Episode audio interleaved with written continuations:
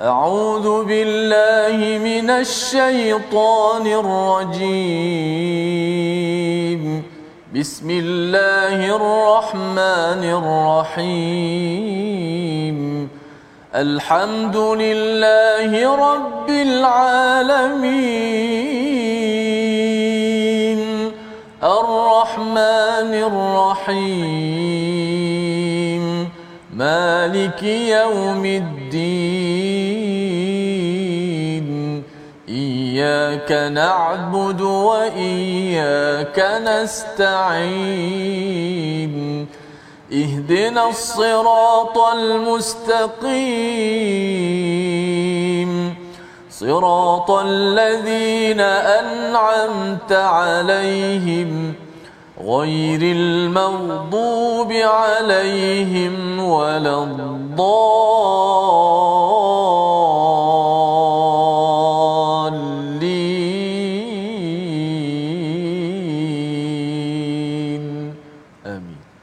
Assalamualaikum warahmatullahi wabarakatuh. Alhamdulillah wassalatu wassalamu ala Rasulillah wa ala alihi wa man walah. Syada la ilaha illallah, syada Muhammadan abduhu wa rasuluh. Allahumma salli ala sayidina Muhammad wa ala alihi wa sahbihi ajma'in. Amma ba'du. Apa khabar tuan-tuan dan puan yang dirahmati Allah sekalian? Kita bertemu dalam My Quran Time, baca faham amal pada hari ini untuk ulang kaji beberapa halaman yang telah pun kita lewati pada minggu ini daripada surah Al-Ahzab, surah yang ke-33 pada halaman 418 sehingga 423. Dan pada hari ini kita bertuah untuk sama-sama kita bersama dengan bintang ilmuan kita untuk sama-sama kita menggali lebih lagi permata daripada Al-Quran bersama Al-Fadil Ustaz Mustafa Suki. Apa khabar Ustaz? Alhamdulillah sihat Okay, alhamdulillah. Ya, ahlan wa sahlan. Dan juga Ustaz Tirmizi, apa khabar?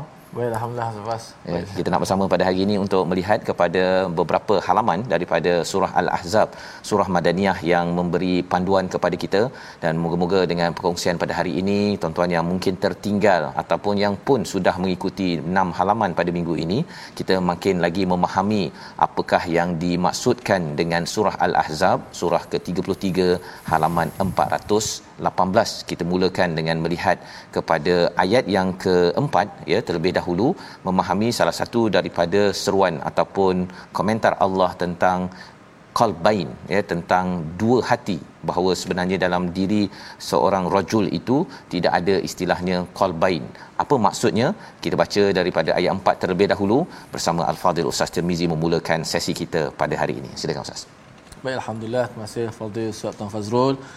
Tuan-tuan, sahabat-sahabat sekalian, tak lupakan tetamu undangan kita pada minggu ini Ustaz uh, Mustafa Suki. Alhamdulillah, mudah-mudahan dapat sama-sama kita menggali ataupun uh, kita belajar surah Al-Ahzab ini. Namun kita baca pada ayat yang keempat yang akan menjadi uh, soalan pertama lah Ya, untuk Ustaz insya-Allah. Baik, kita baca ayat keempat. Auzubillahi minasyaitonirrajim. ما جعل الله لرجل من قلبين في جوفه وما جعل أزواجكم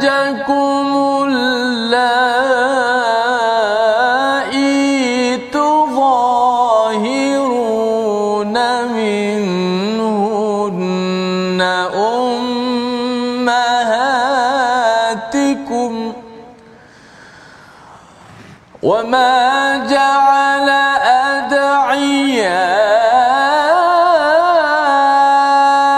أدعياءكم أبناءكم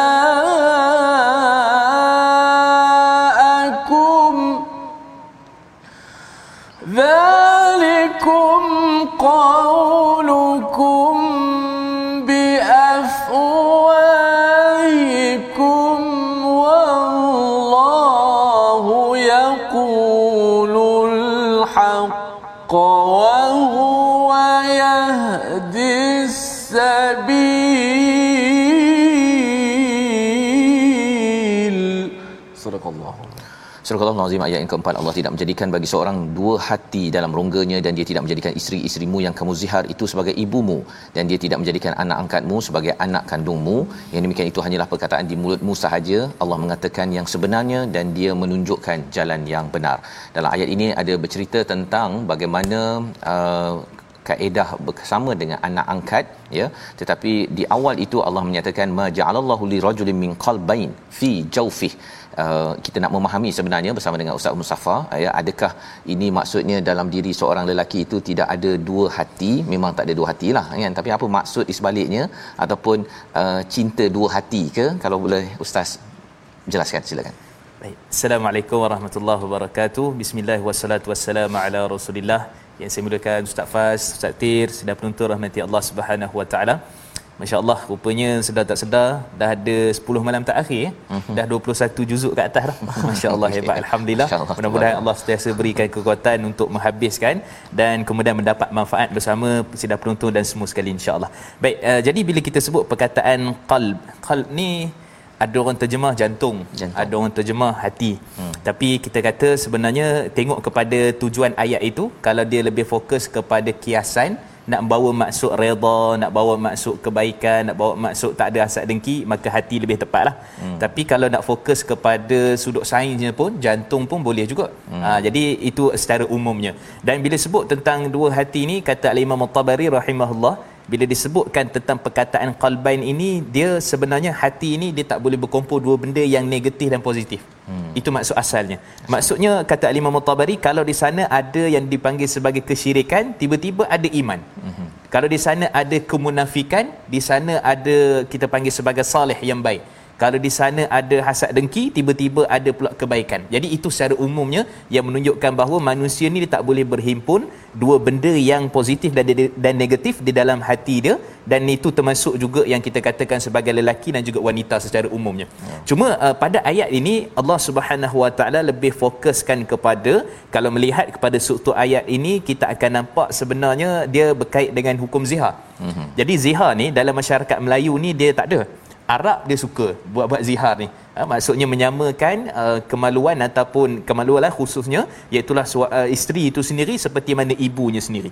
Ha, itu secara, secara umumnya. Dan dalam masyarakat kita walaupun hukum ini ada tapi praktikal orang Melayu jarang berlaku benda ni. Ha, cuma masyarakat Arab pada zaman jahilah. Mereka kalau tak puas hati sikit dia zihar. Oh. Tak puas hati sikit dia zihar kepada isteri dia dan sebab tu sebenarnya kalau kita melihat kesuruhan ayat ataupun surah ini sendiri dia boleh ditujukan khitab ataupun tujuan ayat itu kepada tiga kelompok kepada hmm. nabi itu sendiri kepada isteri-isteri nabi dan juga kepada orang-orang beriman secara khusus ataupun kita kata pengajaran yang kita nak ambil itu dan uh, pada ayat ini bila sebut qalbain ini juga sebenarnya bila mana berkait dengan zihar pun kamu kena urus dengan cara yang terbaik hmm. sebab dalam hati ni bila satu orang dia marah takkan mungkin ada rasa cinta Ya. Ini kenapa kamu ziharkan isteri kamu ni? Sebab saya cinta dia lah. Mustahil. Hmm. Kan? Ha, jadi di situ sebenarnya kasih sayang itu juga. Kalau sayang dia sayang. Kalau cinta dia cinta. Kalau benci dia benci. Kalau marah dia marah. Dia, itu maksud sebenar daripada ayat ini. Seperti mana disebutkan oleh ramai para ulama. Dan Imam Qutubi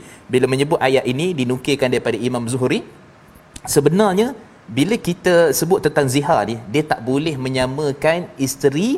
Maksudnya ada dua perempuan dalam satu tempoh masa yang ni haram yang ni halal tiba-tiba kita nak samakan. Hmm. Jadi bila samakan tu maka dia jadi haram dua-dua. Dua-dua. Maksudnya wanita pun itu yang isteri pun tak boleh melainkan dia ada kafarah dia lah kalau nak kembali semula dan juga perbincangan di kalangan para fuqaha. Dan menarik juga last Uh, pada akhir pada perkataan rajul lelaki hmm. kenapa tak difokus kepada wanita wanita ada lelaki sahaja ada lelaki sahaja ha. kan sebenarnya tak mustahil bagi seorang lelaki ada dua hati secara fizikal tapi bagi wanita tak mustahil. Kenapa? Kerana dia ada kandungan anak dia tu hmm. dan sebab kandungan itu dia punya dua hati, dua perasaan, dua jantung hati dan benda itu boleh berlaku dalam kehidupan manusia sebab tu ayat ni fokus untuk lelaki. Maka lelaki kena jaga betul-betul hmm. perasaan bagi wanita yang ada anak yang dikandung dan sebagainya, maka di sana ada hukum jangan dizihar pula waktu itu, jangan diceraikan pula waktu itu, maka di sanalah menunjukkan bahawa hati itu negatif dan positif itu takkan bersatu dan yang paling terbaik adalah iman itu yang dipupuk dan menjauhi kesyirikan itu hati yang satu yang sebenar. Baik, terima kasih ucapkan pada Ustaz Mustafa untuk menjelaskan tentang ayat keempat ini dan bukannya dengan kefahaman yang salah kalau katakan di sini dikatakan li rajulin pada lelaki tak ada dua hati, pada perempuan ada pula dua perasaan. Bukan begitu cara memahaminya ya, tetapi ini adalah bercakap tentang hukum sebentar tadi uh, tidak mungkin uh, perkara haram dan uh, perkara halal itu disatukan dalam satu satu hati manusia ataupun seorang insan lelaki tersebut. Jadi ini adalah panduan kepada kita kita daripada surah Al-Ahzab pada halaman yang ke-418. Dan kita ingin melihat lagi pelajaran seterusnya pada halaman 419 di mana pada ayat yang ke-13 kita ada melihat kepada kepada satu uh, satu-satu uh, perkara tentang aurat di dalam rumah Nabi ya. Jadi kita baca dahulu ayat 13 ini dan kemudian kita nak melihat apakah panduan berkaitan dengan uh, aurat tentang penyakit hati adakah ianya hanya pada zaman Nabi dan bagaimana pengurusan hati ini. Kalau tadi Qalbain pun cakap pasal hati, kali ini sekali lagi pasal hati pada ayat yang ke-13 bersama Ustaz Tirmizi. Auzubillahi minasyaitonir وإذ قال طائفة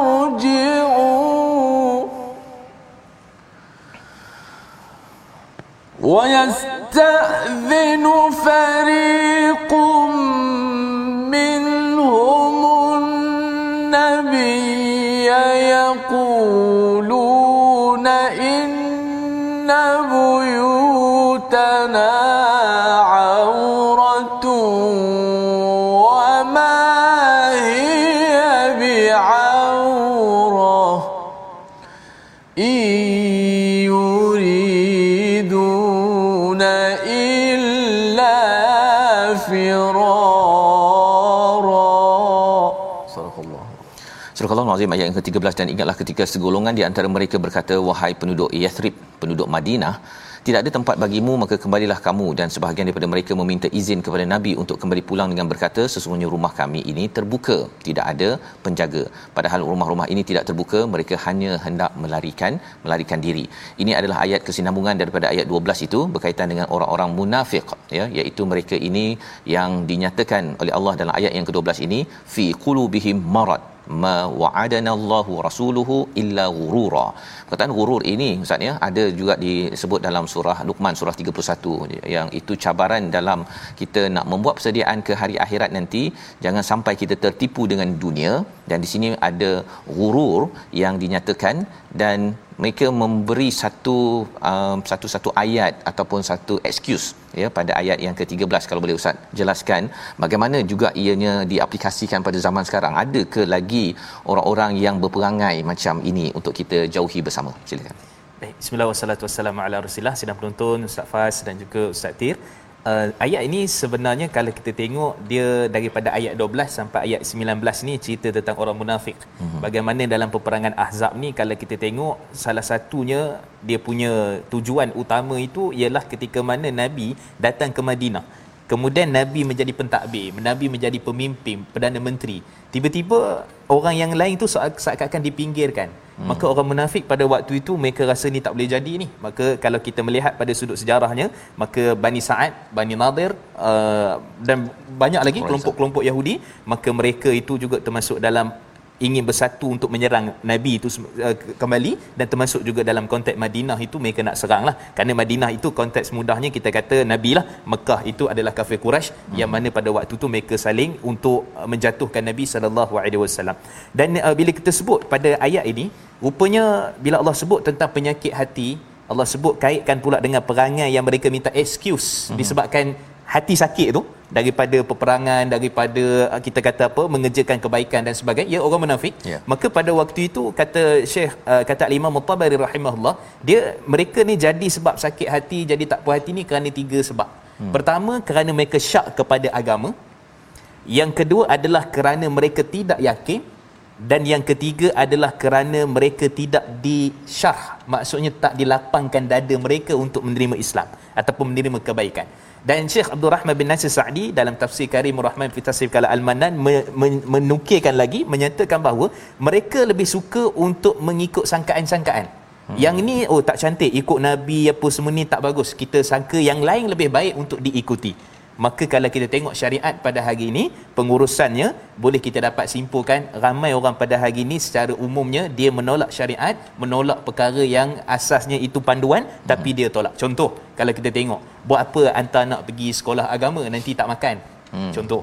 Ataupun kita kata ni menutup aurat apa semua ni buat apa? Ini semua fashion patutnya kita kena ke depan. Islam tak maju kalau macam ni Kemudian yang ketiga, kita ni kalau nak buat daripada sudut marketing, apa salahnya kalau tipu-tipu sikit, helah-helah sikit supaya nanti cepat laku. Cepat supaya laku. nanti apa yang kita buat tu okey. Hmm. Ataupun dalam kepemimpinan sebagai contoh, eh ni kalau kita rasuah ni kan benda biasa. Kalau kita tak ruas rasuah macam mana nak dapat projek? Ya, jadi sebenarnya rasuah tu benda biasa. Jadi semualah perkara ini kita akan nampak itulah antara ciri-ciri orang munafik, ciri-ciri orang yang tak dilapangkan dadanya dan ciri-ciri orang yang tidak yakin tentang agama dan hukum Islam itu sendiri. Itu yang berlaku kepada orang munafik dan itulah yang berlaku realiti pada hari ini yang kita bimbang dan kena patah balik kepada apa yang sepatutnya jadi panduan iaitu Al-Quran. InsyaAllah. Itu adalah penerangan tentang ayat 13 sebentar tadi. Kalau katakan berkaitan dengan seruan untuk uh, peperangan tadi kan ber, ber, berperang tadi itu tetapi rupa-rupanya kumpulan munafik ini beri excuse ya untuk melakukan kebaikan.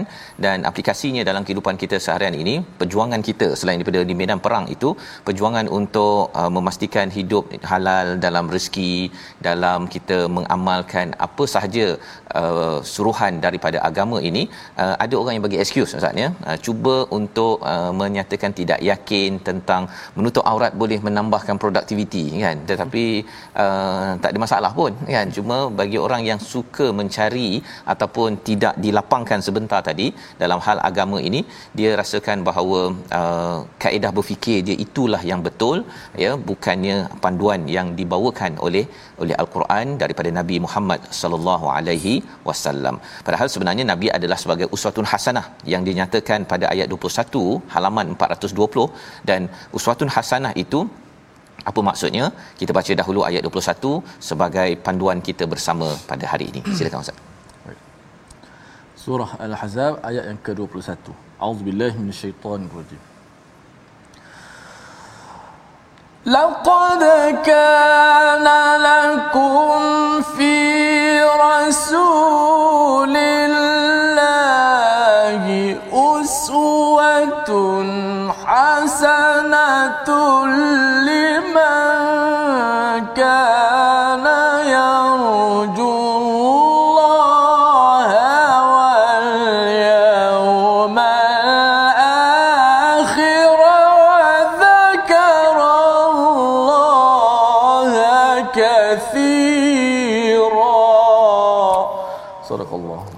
Sesungguhnya telah ada pada diri Rasulullah itu teladan yang baik bagimu iaitu bagi orang yang mengharapkan rahmat Allah dan kedatangan hari kiamat serta yang banyak mengingati Allah Subhanahu Wa Taala. Kita biasa mendengar ayat ini Ustaz ya bahawa Rasul sebagai uswatun hasanah, sebagai teladan, sebagai uh, contoh teladan. Tetapi bila muncul ayat ini berkaitan dengan peperangan ya sebenarnya apa apa kaitannya dan apakah panduan yang perlu kita ambil memahami ayat ini silakan. Baik, bismillah wassalatu wassalamu ala rasulillah. Uh, ayat ini merupakan satu biasanya waktu bila ni Maulid Rasul. Maulid Rasul. ayat ini tak tak takkan terlepaslah daripada dibaca sebagai yeah. uswah hasanah dan sebenarnya cara kita sebut tu pun lembut nampaknya. Uswah uh-huh. kan satu panutan satu kita panggil sebagai contoh teladan yang sangat baik. Dan sebenarnya kalau kita melihat kepada ayat uswah itu sendiri seperti mana yang disebutkan oleh Syekh Dr Wahbah Zuhaidi dalam kitab beliau Tafsir Al-Munir bila bincang tentang isu ni rupanya uswah ini dia ada unsur-unsur perkara yang dibuat itu akan dicontoh teladan daripada susah kepada senang ataupun daripada senang kepada susah. Pada saat-saat genting kepada saat yang sukar kepada saat yang aman Okay. Jadi apa kait dengan apa yang kita bincangkan saat peperangan Ahzab turun dan sebagainya? Rupanya kalau kita meneliti kepada sirah dan hadis Nabi sallallahu alaihi wasallam, Nabi itu turun padang lah. Turun padang. Aa, kalau kita tengok walaupun idea itu Salman Farisi dan sebenarnya bangsa Arab tak pernah terfikir nak gali parit ni. Dalam. Kan dalam kan. Tiba-tiba rupanya Salman Farisi bawa idea dan kemudian Nabi terima idea itu hmm. dan selepas itu bila tengah gali-gali tu Nabi bila keadaan semua orang lapar keadaan waktu tu tak cukup segala-galanya. Dan kemudian Nabi sallallahu alaihi wasallam memberikan contoh teladan. Ada sahabat ya Rasulullah aku lapar ni ikat dengan batu kan? Dalam riwayat al-Imam Tirmizi hadis yang hasan lah. Hmm. baik. Kemudian selepas tu Nabi angkat ada dua batu ketul batu. Di, Nabi pun ada. Nabi pun ada. Dua hmm. ketul. Yang tadi seketul. Menunjukkan bahawa kalau kamu itu sebagai contoh teladan maka aku lebih mencontohi teladan yang disebutkan itu. Hmm. jadi di sinilah menunjukkan bahawa perkaitan antara peperangan itu waktu sukar, waktu susah, waktu berhadapan dengan musuh, maka Nabi tetap menjadi contoh teladan walaupun dalam apa keadaan sekalipun. Maka itu dipanggil uswah. Ada setengah orang ni keadaan baik jadi ikut. Hmm. Oh yang ni okey, yang ni dapat uh, keuntungan, dapat profit, dapat apa, kita kena ikut dia ni. Tapi dalam keadaan dia jatuh, dalam keadaan apa, kawan pun lari. Lari. Jadi itu bukan uswah yang diletak. So uswah di sini memang satu benda yang sangat bahkan dia pun sebut dalam kalau contohnya dipanggil sebagai sini adalah uh, nakirah umum. Hmm semua contoh teladan maka bukan sekadar baik buruknya tapi waktu susah waktu senang waktu aman waktu tenteram semua menjadi contoh teladan kepada kita InsyaAllah itu adalah penerangan tentang istilah uswah itu yang mahal sebenarnya Ustaz ya. Uh, iaitu uh, contoh teladan kebaikan itu adalah ketika senang susah kan? Senang susah dan ini penting ya kerana uh, waktu senang itu mungkin kita rasakan bahawa kalau orang berjaya kan ada teknik formula berjaya lah apa sebagainya. Tapi teknik menghadapi kegagalan ini sebenarnya formula tu ramai orang tak nak pergi belajar pergi training dan sebagainya.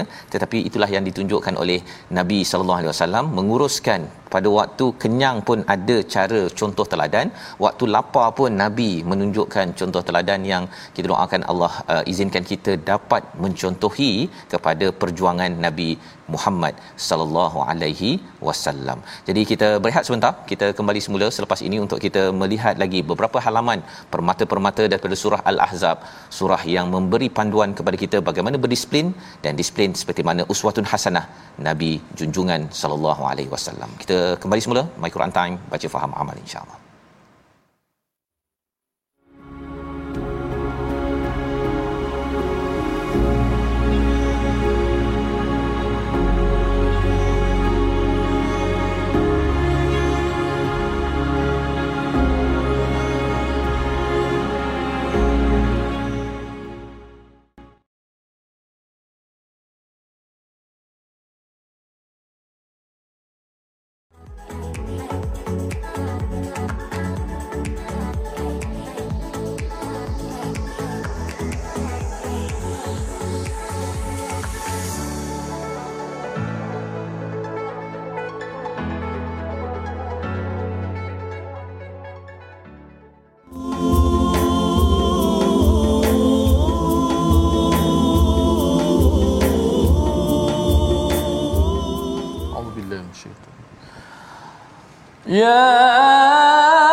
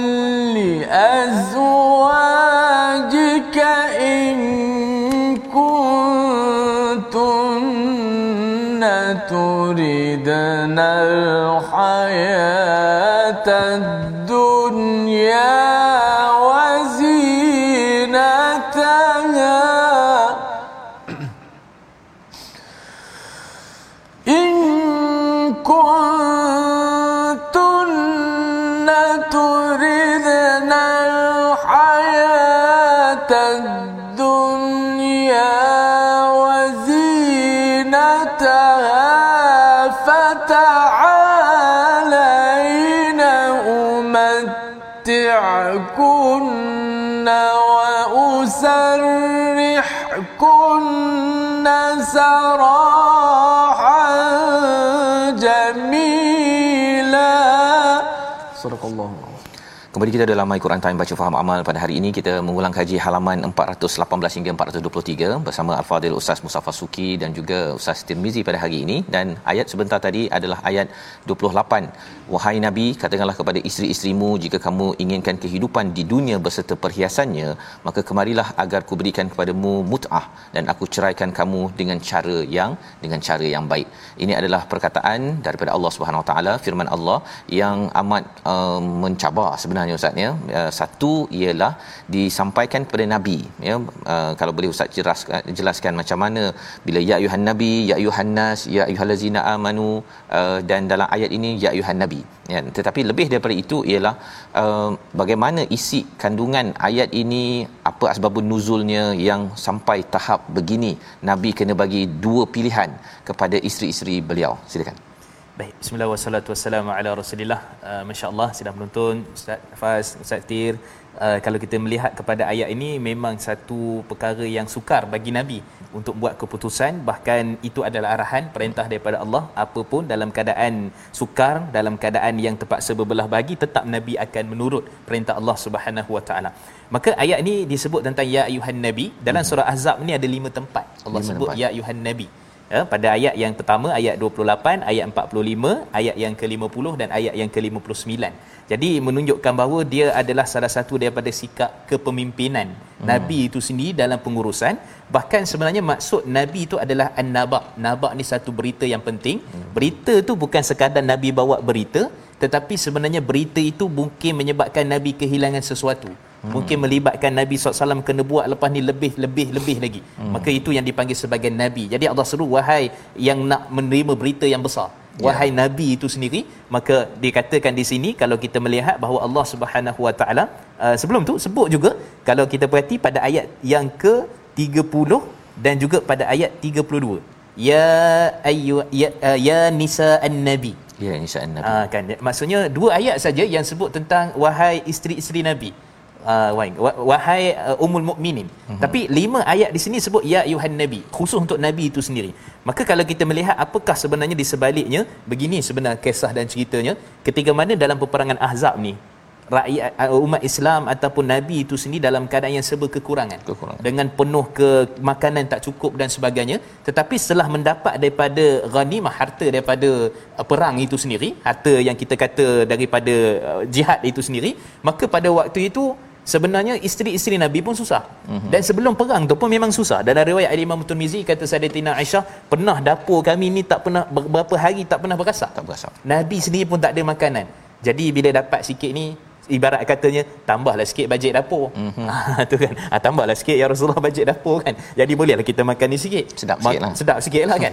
Rupanya pada waktu tu bu- bukan satu benda yang yang apa dimurkai. Hmm. Kan? Tak ada masalah sebenarnya. Tetapi Allah Subhanahu Wa Taala suruh melihat bahawa sebenarnya kita ikut syariat, ikut arahan, ikut perintah Nabi ini merupakan satu benda yang besar daripada sudut kelebihan dunia dan akhirat, maka sudah tentu itu perkara yang perlu didahului daripada sedikit daripada kepentingan dunia. Sebab tu ada beberapa riwayat disebut daripada Imam uh, Muslim dan beberapa riwayat yang lain hadis yang sahih menceritakan Sayyidatina Aisyah radhiyallahu anha Nabi pergi rumah Sayyidatina Aisyah. Sekarang ni uh, bagi tahu kepada Nabi sallallahu alaihi wasallam kamu nak pilih yang mana? Kehidupan dunia ataupun daripada harta-harta yang ni. maka kata Nabi cakap pada Nabi saya cakap pada Aisyah. Oh, Okay. Dalam riwayat lain sebut perantaraan daripada kedua ibu bapa lah daripada hmm. Saidina Abu Bakar sendiri. Maka bagi tahu kepada Aisyah dia pilih yang mana? Maka Aisyah memberi jawapan yang tuntas dan padat sebab turun ayat ini aku memilih Allah dan Rasulnya. Hmm. Maka dalam setiap keadaan pun kadang-kadang kita diberi pilihan antara dunia antara contohnya ni profit ni haram contohnya kan. Ya. Yang ni dia punya ni dapat ni kebaikan dia. Yang ni tapi sikit je tapi tak untung banyak tapi halal. Halal. Jadi kita diberi banyak pilihan di depan mata kita maka mana satu yang kita nak pilih sudah tentu sebagai orang beriman yang betul kata cinta Rasul kata Nabi itu adalah uswah hasanah maka patutnya kita ikut seperti mana isteri-isteri Nabi hmm. dan begitulah bagi wanita-wanita ataupun kaum ibu di luar sana mempertahankan suami mengikut apa yang sepatut arahan daripada Allah dan Rasul melalui perantaraan suami maka wajib untuk ditaati InsyaAllah ya itu adalah penerangan bagaimana uh, tentang pilihan Ustaz ya. Bila bercakap tentang pilihan ini mencabar sebenarnya pasal biasanya suami isteri ini dia kalau boleh dulu tak berapa ada bang kan. Jadi sekarang ni nak senang sikit kan. Uh, senang sikit tu tak adalah masalah Ustaz ya. Sebentar tadi tu tetapi jangan sampai kena buat pilihan di antara uh, perjuangan yang ada ini dengan uh, apa yang yang uh, dibekalkan uh, ya kesenangan-kesenangan yang yang ada tersebut. Dan kalau ayat ini sebenarnya kalau uh, di, diberikan kepada pasangan-pasangan yang bernikah ya uh, maksudnya di awal perkahwinan rasanya uh, mencabar soalan ini kan ya membuat pilihan uh, tetapi inilah hakikatnya uh, bila kita memahami bahawa sebenarnya perjuangan kepada Allah dan Rasul itu adalah perjuangan yang kekal. Boleh membawa kita sampai ke syurga. Kalau tidak kita khawatir kita bahagia di sini buat sementara waktu tetapi tidak terus sampai ke ke akhirat sana.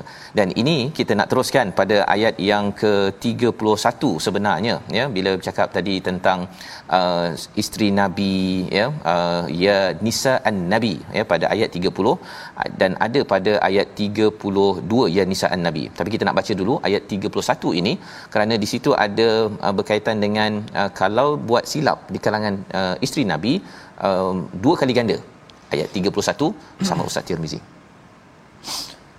أعوذ بالله من الشيطان. ومن يقنت منكن لله ورسوله وتعمل صالحا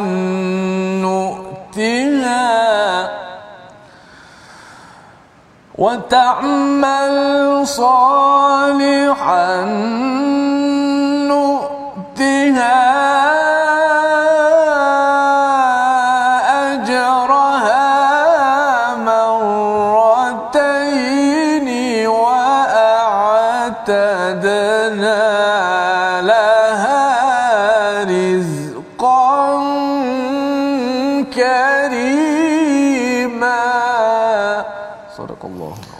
Surah Al-Nazim ayat yang ke-31 memulakan juz yang ke-22 dan barang siapa di antara kamu isteri Nabi tetap taat kepada Allah dan Rasulnya serta mengerjakan kebajikan nescaya kami berikan pahala kepadanya dua kali ganda dan kami sediakan rezeki yang mulia baginya. Ini adalah kesinambungan daripada ayat yang ke-30 iaitu wahai isteri Nabi jika ada di antara kamu yang mengerjakan perbuatan keji yang nyata nescaya azabnya akan dilipat gandakan sebanyak dua kali kepadanya demikian itu mudah bagi Allah Subhanahu Wa Taala. Jadi ini adakah untuk uh, isteri-isteri Nabi sahaja ke ataupun isteri para pendakwah ataupun macam mana memahami ayat ini? Sila Ustaz. Baik, bismillah wassalatu wassalamu ala rasulillah. Allah mulakan dengan kunut. Mm-hmm. Yaqnut kat sini merujuk kepada sebenarnya satu arahan perintah daripada wahyu yang mana dia bersifat berterusan dan kamu kena taat dan kena patuh tak boleh ingkar satu persatu hmm. sebab yang apa yang men, yang memberikan arahan itu adalah nabi. nabi maka arahan daripada nabi berbentuk wahyu maka semua isteri-isteri nabi kena taat kena ya. patuh dan ini kita kata hanya khusus untuk nabi sallallahu alaihi wasallam Adapun bila disebut pula di hujung ayat itu Allah cerita tentang uh, pahala orang yang taat, yang patuh apa semua ni, adakah semata untuk uh, isteri Nabi saja hmm. ataupun kita pun ataupun kaum ibu pun ataupun isteri pun akan dapat perkara yang sama? Maka di sini kalau kita melihat uh, di kalangan para ulama mereka menyatakan pertama sekali Kenapa diberi dua ganjaran pahala itu? Yang pertama atas dasar kerana dia seorang muslim yang teguh menjalankan ketaatan. Satu. Okay. Hmm. Yang kedua, kerana pahalanya di situ ialah maratan itu merujuk kepada dia ditiru pula oleh orang lain.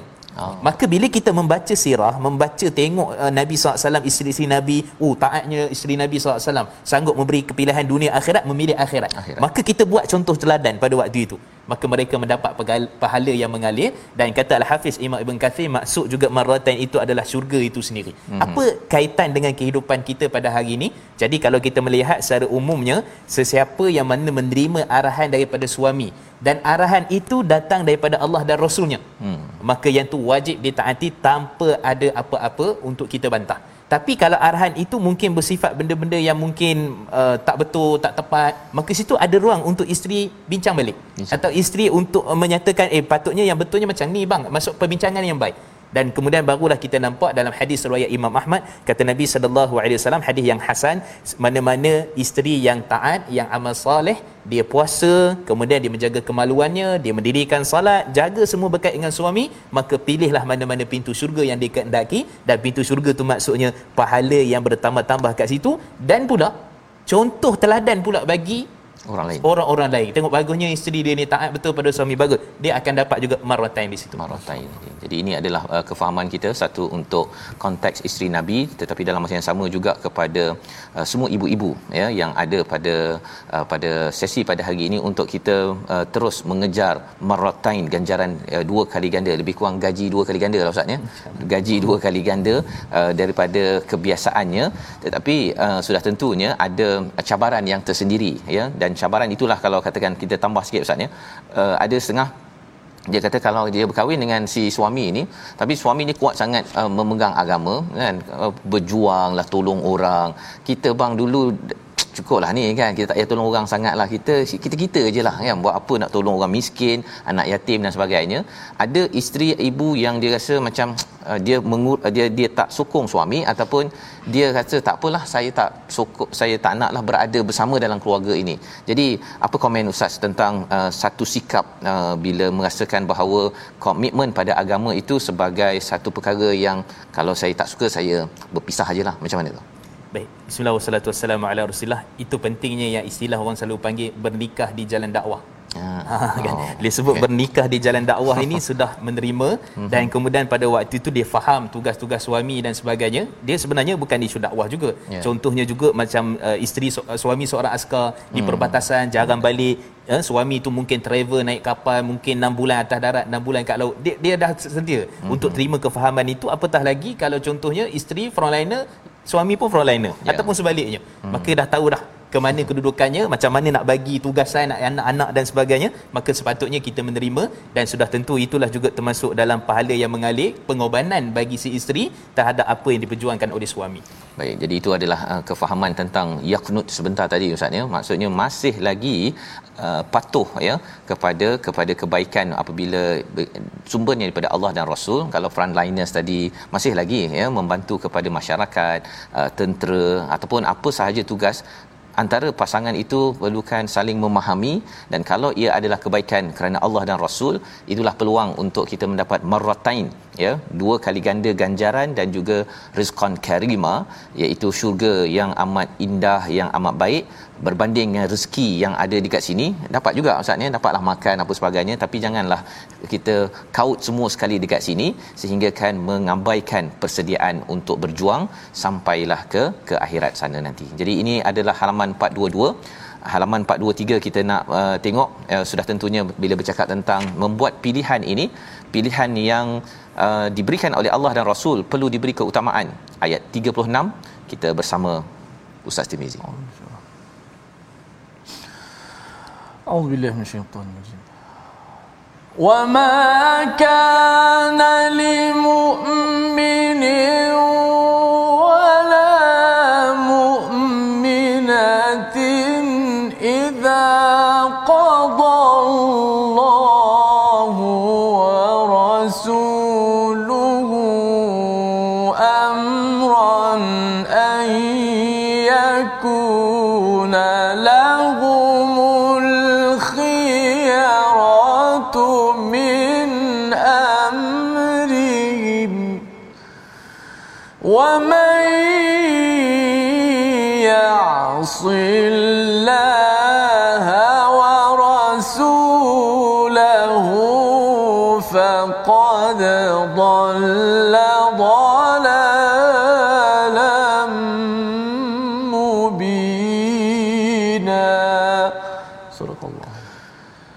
Azim ayat yang ke-36 dan tidak layak bagi lelaki yang mukmin dan perempuan yang mukmin. Apabila Allah dan Rasulnya telah menetapkan suatu ketetapan akan ada pilihan yang lain bagi mereka tentang urusan mereka. Dan barang siapa yang menderhakai Allah dan Rasulnya maka sesungguhnya dia telah tersesat dengan kesesatan yang yang nyata. Jadi ini adalah satu lagi penekanan berkaitan dengan istilahnya uh, khiyarah misalnya tentang pilihan kalau boleh ustaz jelaskan apa maksud khiyaratu min amrihim dalam ayat ini? Uh, adakah pasal uh, isu apa nak makan uh, ataupun nak beli ke apa sebagainya? Apa maksud pilihan yang dimaksudkan di dalam ayat ini? Sila.